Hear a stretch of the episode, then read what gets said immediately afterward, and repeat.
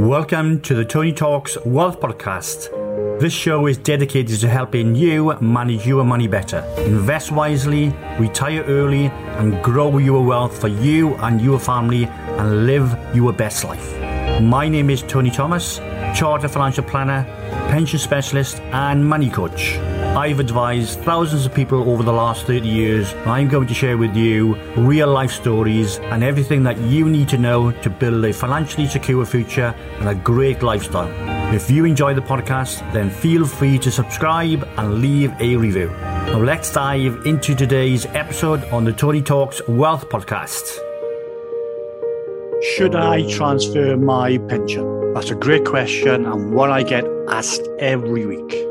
Well, the answer depends very much on your personal financial situation.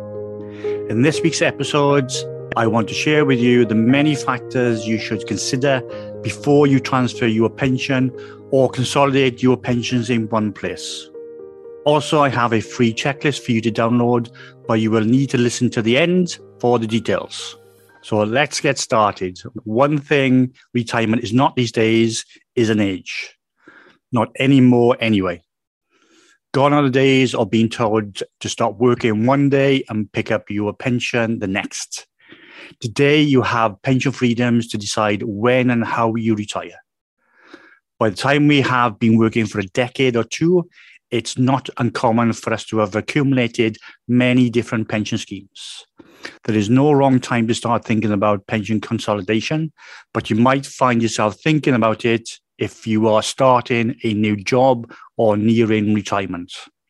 Consolidating your pension means bringing them together into a new plan so you can manage your retirement savings in one place. It can be a complex decision to work out whether you would be better or worse off combining your pensions. But by making the most of your pensions now, this could have a significant impact on your retirement. There are two types of pensions in the main. One is a defined contribution or a DC scheme, as we call them, and a defined benefit or DB pensions, as they're known as. DC pensions, which are the most common type, are where you build up a pot of money over your working life. Contributions come from you and possibly your employer, providing you with an income in retirement. They're also called money purchase schemes, and Often they are workplace pensions and or personal pensions. Defined benefit or final salary pensions are company pensions that pay you a set income based on how long you work for the business and how much you earn. They provide a valuable, guaranteed retirement income for life, but are less common these days.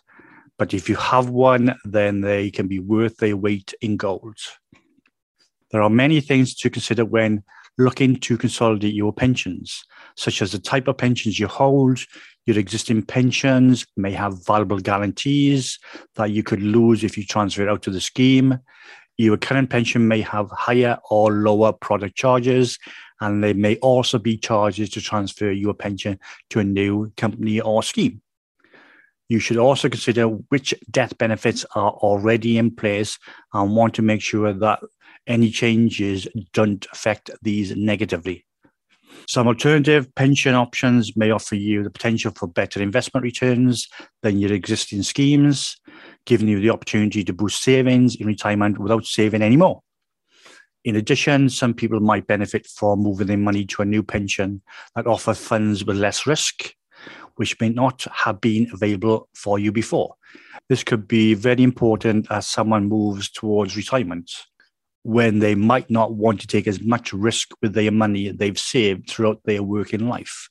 And it's quite common to de risk as you come closer to retirement age to safeguard those benefits you've built up. And if you have several different pensions, it can be difficult to keep track of them all and the charges you are paying to your existing pension providers. So by consolidating pensions into a new plan, Low charges could be available. However, it's important to fully understand the charges an existing plan have before considering transferring that plan or consolidating with other pensions that you may have. Consolidating pensions into one pot also reduces the paperwork and makes it much easier to estimate the income someone can expect to receive in retirement. However, before the decision is made to consolidate pensions, it is essential to make sure there is no loss of benefits attributable to an existing pension scheme. I often see people doing transfers themselves only to find out that they had some great benefits in the schemes that they've transferred out of, which they've now lost. So be careful when you do these things. It's important that you review your pension situation on a regular basis. If appropriate to your particular situation, and only after receiving professional financial advice, pension consolidation could enable existing policies to be brought together in one place, ensuring they are managed correctly in line with your wider objectives. And don't forget, your pension can and should work for you to provide a better quality of life when you eventually retire. And looked after correctly, it can enable you to do more in retirement or even start your retirement early. And in some cases, enable you to pass monies on to your family. Let's look at uh, again at the defined contribution type schemes. So, for defined contribution pensions or money purchase schemes, most will allow you to transfer and consolidate your pot to another pension scheme, whether that's your new employer scheme or a personal pension. You can check with your provider to see if there is any reason why you can't switch. And what about defined benefit schemes or final salary schemes? Well, the Financial Conduct Authority or FCA say that people should begin by assuming that staying in the defined benefit or final salary scheme is the best option for them. But in some situations, or there are exceptions, such as where people are in serious ill health or financial difficulties, then there may be an advantage to transfer into a defined contribution or money purchase scheme. However, the UK government insists you take professional financial advice from a regulated financial advisor who is authorized and qualified to give you such advice. If you are thinking of doing this and the value of the pension benefits are worth more than £30,000. And I give my clients this type of advice.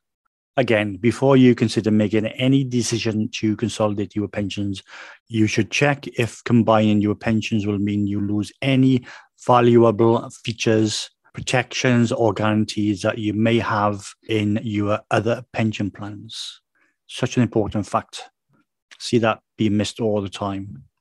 Check the charges in your plans to see if you will be paying more or less in charges as a result, whether you stay or whether or not you transfer. The value of your pension pot after consolidating can still fall as well as rise and isn't guaranteed.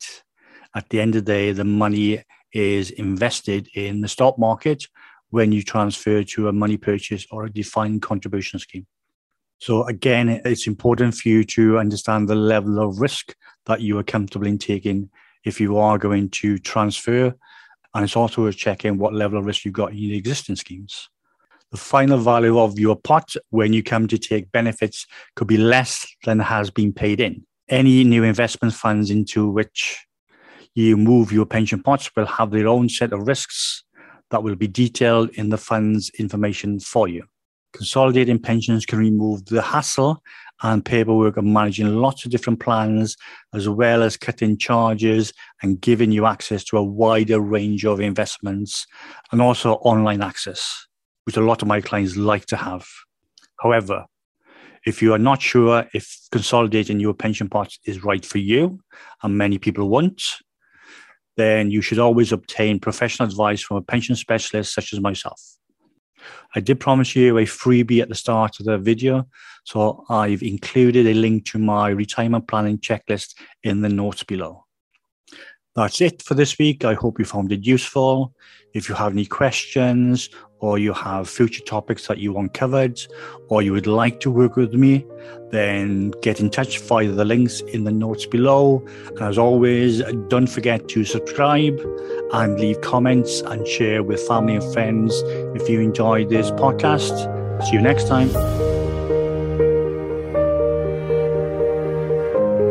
Thanks for listening to today's episode. You can find links to everything that we've discussed in the show notes. And if you'd like to know more about what I do or see more great money tips to build a secure and a happy lifestyle, then you can find all of these on my website, ttwealth.co.uk, or my YouTube channel, ttwealth. If you want to work with me, then why not book a free 30 minute call to find out how?